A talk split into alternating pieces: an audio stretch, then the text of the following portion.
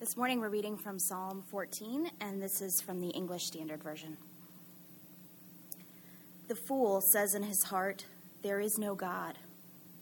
They are corrupt, they do abominable, de- abominable deeds. There is none who does good. The Lord looks down from heaven on the children of man to see if there are any who understand, who seek after God. They have all turned aside. Together they have become corrupt. There is none who does good, not even one. Have they no knowledge, all the evildoers who eat up my people as they eat bread and do not call upon the Lord? There they are in great terror, for God is with the generation of the righteous. You would shame the plans of the poor, but the Lord is his refuge. Oh, that salvation for Israel would come out of Zion. When the Lord restores the fortunes of his people, let Jacob rejoice, let Israel be glad. So, the title of today's message, I know, may come across as a bit antagonistic the, the foolishness of unbelief. Um, I don't mean it to be antagonistic. This is, this is really, I believe, a safe place to hear bad news. And, and I, I'm just taking that title from from the psalmist's opening remark, from the first line of the psalm, uh, where he says, The fool says in his heart, There is no God. And I can, I can imagine in our culture, uh, the environment in which we live, the news uh, that we take in, the things we see and watch and hear, and how we've been taught. I can see how a line like that, the fool says in his heart, there is no God, can, can seem offensive.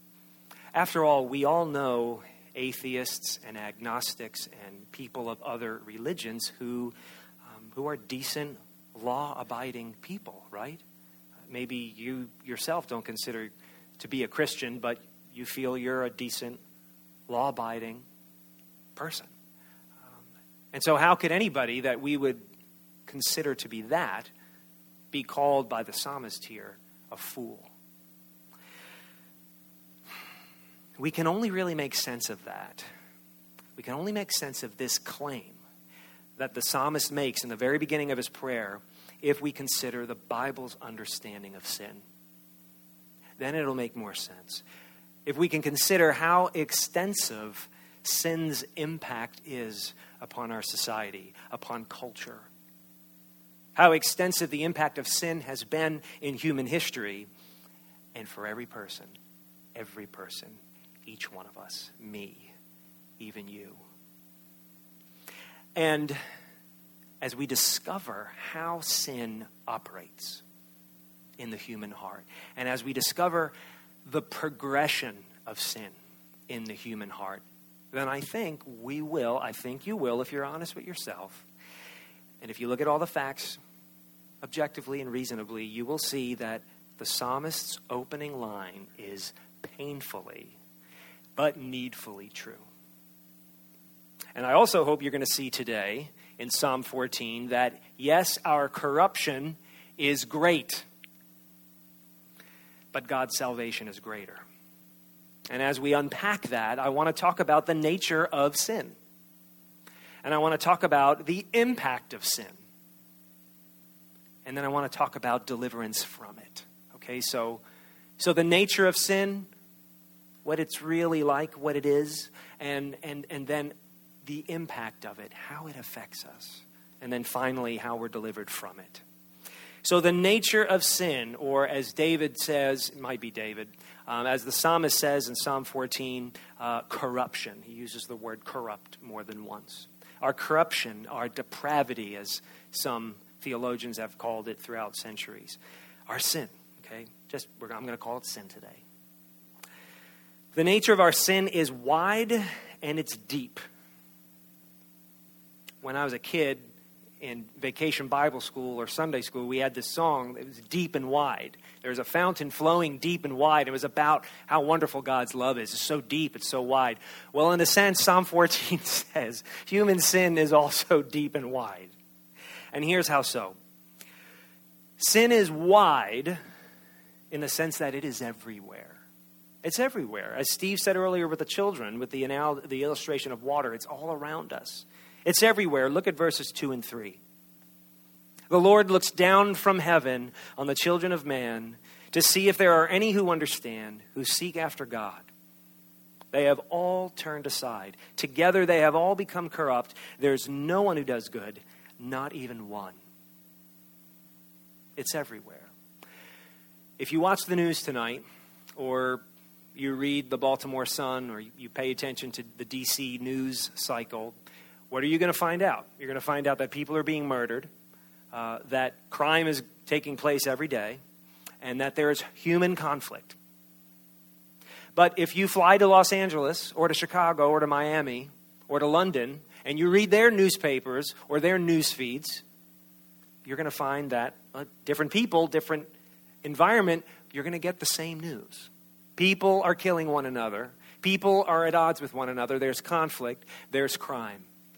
There's deception. There's grief. There's sadness. You're going to see it everywhere. And actually, in verse 4, uh, you get this word evildoers, right? Uh, President Bush, number two, didn't invent the word evildoers, although he liked to use it a lot after the big terror attacks. You see it here in the Bible, in its most pure sense, though, okay? Not, no political jargon here. This is evil doing in its most pure sense. And, and he says here in verse 4 that it exists everywhere. And the concept here is that there is no culture there is no race or ethnicity. There's, there's no environment. There's no political nation. There's no community. There's no home in, in which human nature has not, in some sense, been um, allowed to be pure. Right? There's, there's no sense in which humanity remains uncorrupted anywhere. Now, you may be saying, well, is that really fair? Is it really fair to say no one does good, not even one. Is that really fair? Well, the Psalm's not only saying that sin is wide, it's also saying that sin is deep. Now, here's what, he, here's what I mean by sin is deep it has not only spread everywhere, but it's infiltrated and permeated the human experience. It's not just that you can find sin taking place anywhere in the world, but wherever you are in the world, you will see that it has gone deep. It permeates even every individual. And you may be saying, well, I, I, don't, I don't see Psalm 14 saying that. Okay. But let's let the Bible interpret itself. The Apostle Paul, probably the best theologian, greatest theologian who ever lived, the Apostle Paul spends a lot of time interpreting Psalm 14 in Romans chapter 3. I'll put it up there for you just a little bit. Paul is talking to Christians living in Rome, but he's talking to both Jews and Gentiles. Predominantly, probably, a majority of them were Gentiles at that time in the, in the Roman church. But he's speaking to both Jews and Gentiles as a Jewish man who is a Christian. And this is what he says What then? Are we Jews any better off? He means than anybody else in the world? No, not at all. For we have already charged that all, both Jews and Greeks, are under sin. Now, we read that passage earlier from Romans chapter 3. We've concluded that all, both Jews and Greeks, are under sin, as it is written, and now he quotes Psalm 14. As it is written, none is righteous, no, not one. No one understands, no one seeks for God. All have turned aside. Together they have become worthless. No one does good, not even one. Paul applies Psalm 14 to all of humanity. But he goes further. He starts quoting other Psalms and other prophets. He continues by saying, Their throat is an open grave. They use their tongues to deceive. The venom of asps is on their lips. That means they talk like snakes. Their mouth is full of curses and bitterness. Their feet are swift to shed blood. In their paths are ruin and misery, and the way of peace they have not known. And Paul concludes by saying, There is no fear of God before their eyes. This is Paul's description of all of us, of all humanity. And what you'll see in Paul's words there, as he quotes all these different Psalms, especially Psalm 14, is that humanity is corrupt in three ways. If you look closely at the passage right there in Romans 3, we're corrupt in our knowledge, we're corrupt in our communication, and we're corrupt in our actions. We're corrupt in our ability to understand ourselves and the world around us, in our intellect. We're corrupt in our communication, in our speech, in how we relate to one another and talk to one another. And we're corrupt in our behavior. We're corrupt in what we do. And actually, the Westminster Divines, Westminster, England, uh, the Westminster Divines in the, in the 1640s, they summed Romans chapter 3 up by saying in, in, in one of their, in their shorter catechism, uh, they would ask questions and teach adults and children um, about theology. And one of the questions uh, was basically, and I didn't, I don't remember how to put the question exactly. Was something like, how, how sinful are people really? And this was the answer: No mere man since the fall is able in this life perfectly to keep the commandments of God, but doth daily break them in. And here's where they're really focusing in on Romans three: breaks them in thought, word, and deed Translation Sin has completely infiltrated the very the very heart of our being so that there's nothing our sexuality and gender our politics our friendships how we view work and play and how we worship. There, there's, there's no part of the human experience that has not in some way been tainted by sin and that goes for every single individual Actually, there, there's a very simplified version of the Westminster Shorter Catechism uh, that, that some of my older kids learned when they were little. It's the Kids Quest Catechism Club. And they boil it down simply for 20th century and 21st century children. And, and what the, the, the question I remember hearing my wife ask my, my children over and over and over again is, How sinful are you? That was one of the questions. And the answer was, I am, uh, let me quote it exactly. There's one of my children who a decade later remembers, yeah, the answer was, I am corrupt in every part of my being. There is something very assuring as a parent when you hear your child say, I am corrupt in every part of my being. And you say, yeah, you bet you, you better believe you are. Say it again, say it again. Don't ever forget it. Now, here's the thing. Here's the thing. Somebody, somebody named Michael Horton said, he made a good point. He said, now, now, does the doctrine of original sin, which is, by the way, what we're talking about, does original sin, the idea that we inherit this sinful corruption from our first parents, Adam, Adam and Eve, does, does, does that mean that we're always thinking and saying and doing evil, wicked things all the time? That, that we just should be discarded and thrown in the trash? And Horton says, no, no. What, what, it, what what the doctrine of original sin and what Paul is saying here and what Psalm 14 is saying is that no part of us can save the rest of us. No one individual can save the rest of us, and no part of you can save the rest of you. We are all corrupt in every way. There's no island of purity, okay? There's no island of purity in your life. There's no island of purity in humanity. And so that's the nature of sin. And Paul's interpretation of Psalm 14 exposes what? That we're all morally suspect. That, that, that we're all, in a sense, fools apart from the presence of God, the light of God, the wisdom of God in our lives. Apart from Him,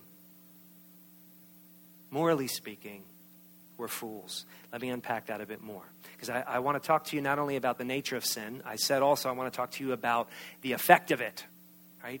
The, the, the impact of, of this corruption on us. Quite simply, sin reduces your humanity. I hope you will remember that. Sin reduces your humanity. Look at verse 4. Have they no knowledge, all the evildoers who eat up my people as they eat bread and do not call upon the Lord? This is the psalmist just talking out loud, wondering. He sees, he sees how sinfulness in the world has caused injustice and oppression, especially of his own countrymen, of his own people. Maybe this is David the king, and, and he sees how the world is oppressing his own people. Maybe he's being oppressed. And so he cries out, uh, Have they no knowledge? All evildoers who eat my people as they eat bread. The imagery here is of beasts devouring prey. Look at it. You see it? Right? The image you have here is, is of a predator devouring another animal. Actually, you know how classic cartoons humanize animals? Bugs Bunny. Bugs Bunny, he's a bunny, but he looks and acts like a human being. Right? All, all the, eh, the Lion King, right? All the classic cartoons.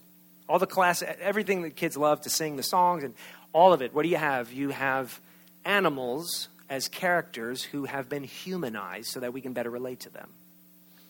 Well, the psalmist is doing the opposite here. He is animalizing humans in this picture.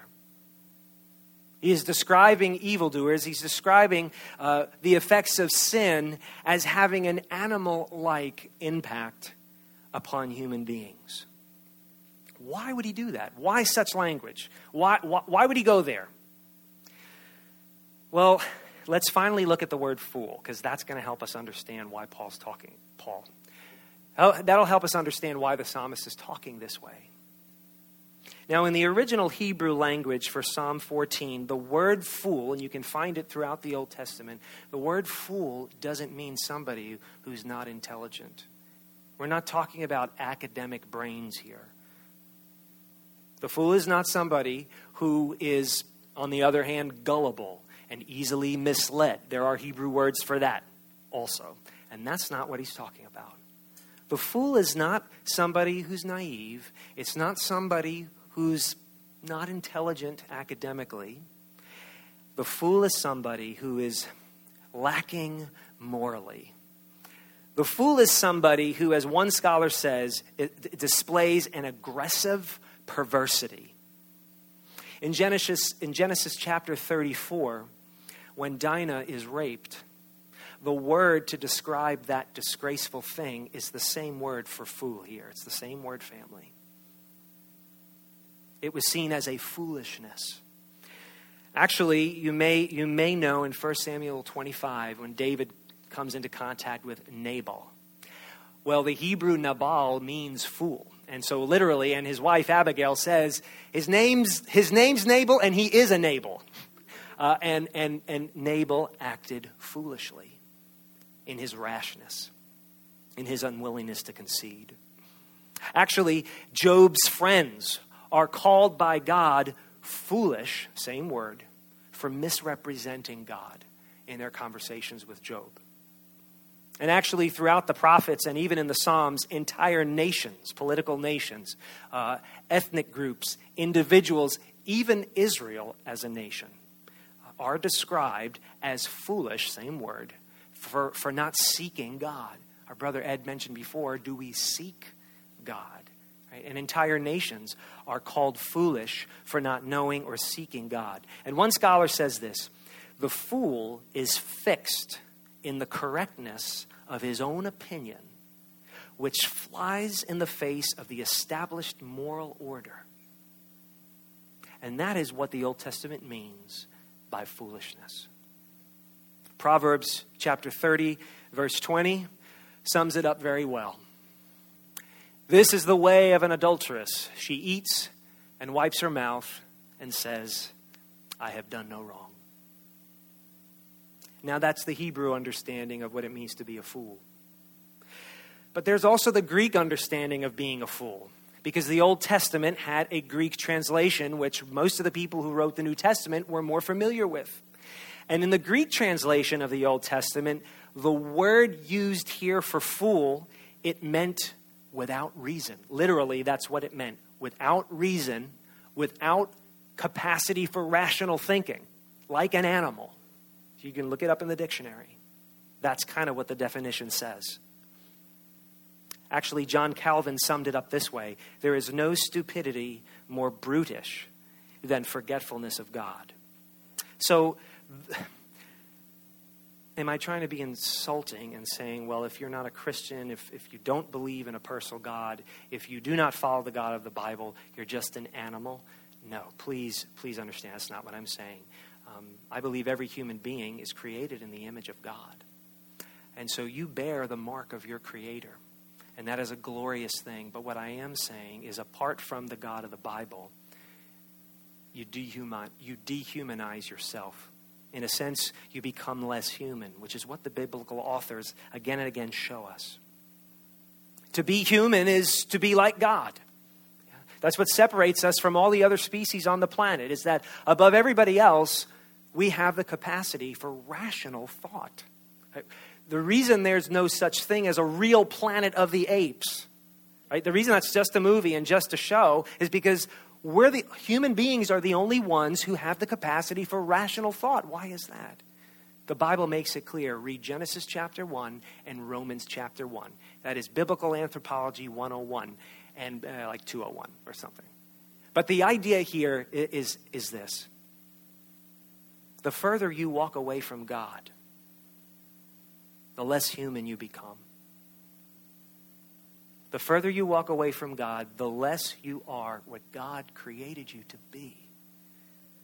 To be like Him, like no, none of the other animals, like none of the other species, to alone be like the Creator in this world.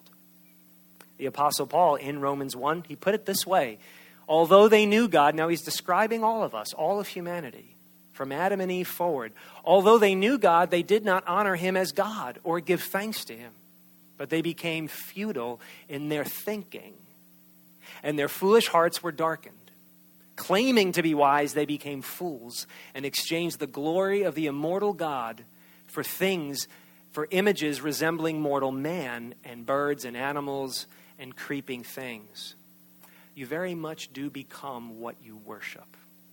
And if you do not worship the Creator, you become less like Him and you become more like a creature.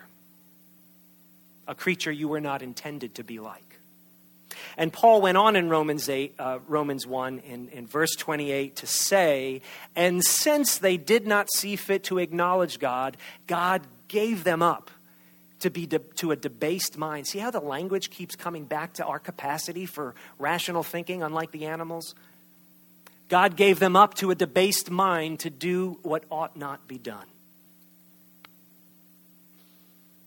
And finally, as you think and live and speak, apart from the light of God's word, apart from the light of his presence in your life, everything you think, everything you desire, everything you say, and your behavior itself becomes more and more godless. Therefore, in light of all this, the psalmist says, The fool says in his heart, There is no God. Uh, this is a hard thing to hear, but it's a necessary thing to hear. Listen, I want to share with you two illustrations that C.S. Lewis gives us from his Narnia series. Two illustrations of fools with very different outcomes. There's a fool who resisted, and there's a fool who repented. Right? The pic, a, a great picture of a fool who resists God and will not change um, is, is Prince Rabadash. Now, this is, this is in The Horse and His Boy. So I don't know if some of you ever read the Narnia books, and if you have it, I don't want to give it all away. But there, there's, this, there's Prince Rabadash, in the book The Horse and His Boy. And, and Rabadash, he's a young prince and he's ruthless. He's selfish, he's prideful, he's crass, he's lustful, he's bloodthirsty. He's just a cruel young man. He cannot be reasoned with. And he, he meets Aslan the lion. And he refuses to listen to Aslan. And Aslan is patient and gentle, but he just refuses and he curses Aslan. And, and he says, he basically says, Aslan, you're a demon, you're a demon, you're wicked, you're bad, you're bad. And he will not listen despite Aslan's gentle warnings. And finally, what happens to Rabadash is Aslan turns him into a donkey. And in the middle of his tirade, as he's speaking this human language, cursing Aslan and, and, and going on and on and on like a ruthless dictator, uh, his speech transforms before his very eyes and he starts braying like a donkey as he turns into a beast. But there's another illustration in, in the Narnia series about a fool, but this fool repents. And what I mean by repent is to change your mind in such a way that you live that you live differently. Uh, the fool who repents is Eustace Scrubb. Unfortunate name, but oh well. Eustace is this selfish, spoiled, um, disrespectful, annoying kid, right? Just the pits. This kid is the pits. Um, and, and at the height of his selfishness, and I'll leave all the details out, but at the height of his selfishness, he discovers that he has become a dragon. And he discovers it because he's, he's in front of a pool of water. And he looks down at the reflection and he sees himself for what he's truly been all along on the inside. And now it's kind of grown out of him externally. He sees himself for a monster. He sees himself for the monster that he's always been. But, but as he looks at himself, as he gets the clarity for who he's truly been, what he's truly been, he develops, he, he has sorrow. He has a change of mind, and, and he basically pleads with Aslan to change him. Because only Aslan can change him. He tries to scrape off the scales, the dragon scales, and they keep growing back. And Aslan says to him, I have to take this off of you. I have to remove this dragon skin, this beastly thing that you've encapsulated yourself in your entire life. I have to remove it, and only I can. And only I can do it perfectly. And, and Eustace went back to tell his friends, well, they became his friends after this. He said, You know, it was the most painful thing to have Aslan rip that dragon skin off of me. It was the most painful and yet the most delightful thing I had ever experienced. See, if we are willing to look at our sin and call it what it is rebellion against our Creator, an unwillingness to know Him, not wanting to be affiliated with Him, right? just flipping Him off and walking in the other direction. If we're finally willing to say, yes, by nature, that's who I am. And that's what I've done. And, and that's how I think. Until we're willing to say that, we're not going to ask Him to heal us. Eustace had to see a reflection of who he truly was before he was pleading with Aslan to, in love and in power, rip it off of him. And no longer clothe him in his dragon skins, but in, my, in, in Paul's terminology in Romans, clothe him with the righteousness of Jesus Christ.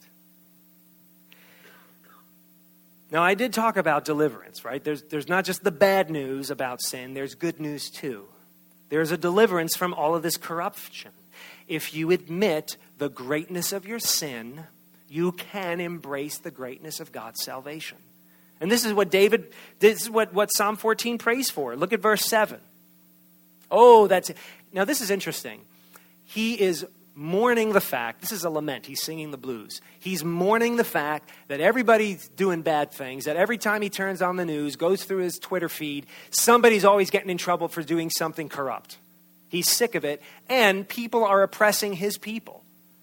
Wickedness everywhere, all the time, coming from everybody. Now, what's his response? This is interesting. He doesn't give in to despair. He doesn't become a cynic. He doesn't become a skeptic. He doesn't kill himself. He doesn't, he doesn't, um, uh, he doesn't give himself to addictive substances or behaviors of thinking. He doesn't throw his hands up and give up. Neither does he take the law into his own hands and become vengeful. He doesn't give in to a vengeful spirit where he becomes a condemning person. What does he do? He throws himself. He throws himself at the mercy of Israel's God. And he longs he longs that God would come and make things right. Oh, that salvation for Israel would come out of Zion, like Jerusalem, the Temple Mountain, okay? Oh, that salvation would come when the Lord restores the fortunes of his people. Let Jacob rejoice. Let Israel be glad. He was asking for relief for him and his people and he didn't see that God would answer that prayer in, in, such, a, in such a bigger way he couldn't fathom how God would answer that prayer in the end. He does two things here he cries for help, and he puts his hope in God's salvation. And you can do the same in your prayer life. When you look at the world and, when, and how, things, how bad things have gotten. And when you look at yourself and you're so discouraged or even ashamed of what you're thinking about, and you're ashamed of what you've said and what you do, you can do, you can do what we see in verse 7 cry for help right now. I need help right now, and put your hope in the future of what God is going to do. He will cleanse you completely and fully. He will bring justice to those who are oppressed, even if it's you. So, this prayer in verse 7 is answered beyond, infinitely beyond the nature of the request to just bless Israel at that moment. Let me take you to Hebrews chapter 4. Hebrews is trying to encourage the reader that Jesus is so much greater, so much greater than all the systems and all the people and the leaders and the regulations of the Old Testament, that he fulfills it all, that he completes it all, that he, he embodies it all. And he said, We don't have a high priest who is unable to sympathize with our weakness, but one who is in every respect, who in every respect has been tempted as we are, yet was without sin.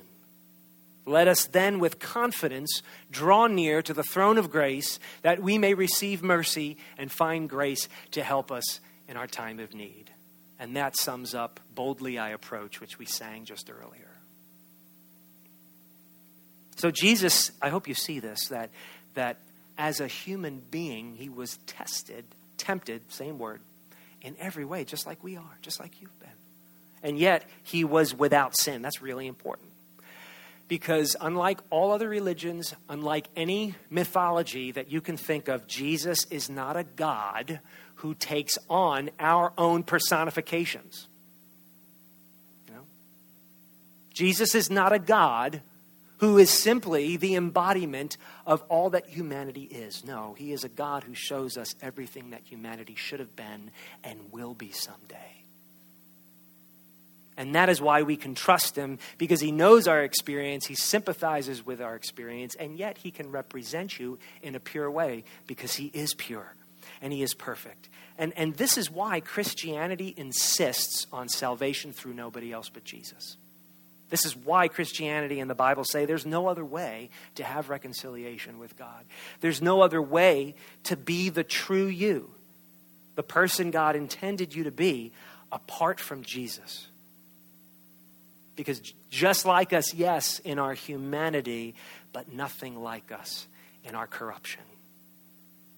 Because there is no part of him that has been corrupted. That's why we sing to him. That's why Christians trust in Jesus and follow him because we know, we know that we're corrupt in and of ourselves. John Newton was a slave trader who then became a Christian. Jesus changed his life. And, and to his dying day, he remembered this. He said, I remember two things that I'm a great sinner and that Christ is a great Savior. And so he, he wrote that song, Amazing Grace. How sweet the sound that saved a wretch like me. I once was lost, I now am found, was blind, but now I see. And he sings about about the progress that, that Jesus accomplishes, transforming us from corrupted people who are not truly living as human beings, transformed to the children, the sons and daughters of God, clothed in the righteousness of Jesus Christ that cannot be taken off of you because he puts it on you. And when Jesus puts it on you, nobody can rip that off. Yeah, your corruption is a big deal to God. It is such a big deal to God that he was willing to send his son to die for your corruption, a perfect sacrifice. And so, yes, our corruption is great, but Jesus' salvation is even greater. And I hope you will walk away from this remembering that. Admit the greatness of your sin. Have you ever done that? Have you ever just stopped making excuses and said, wow, yeah, I really am that bad? Yeah, I, I'm not going to make excuses anymore. That, that, that wasn't a mistake. I meant to say that.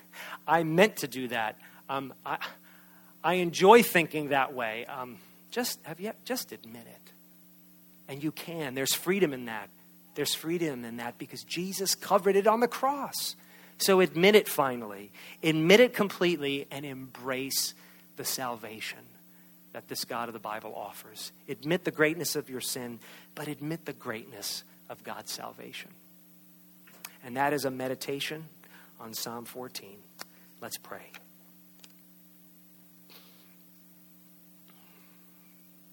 We praise the one, Father. We praise the one that was sacrificed for all of our sin. And we praise you that the Lord Jesus on the cross drew men and women, all of us, to himself and was punished in our place. I pray that you would that you would give us this perspective that we cannot have on our own but receive as a gift of grace, this perspective about the true nature of our corruption and the true glory and beauty of forgiveness in Christ, of newness in Christ. As you have made us new creations, Father, help us grow up in our new skin. And for anyone here, Father, who has not yet trusted Christ, they, they may be even thinking now, I am, I am stuck in my original corruption, or, or they are offended and indignant that anyone would even suggest that they are corrupt in any way. Father, I pray for your kind mercy upon them to show them Jesus Christ, even as you showed him to me. Amen.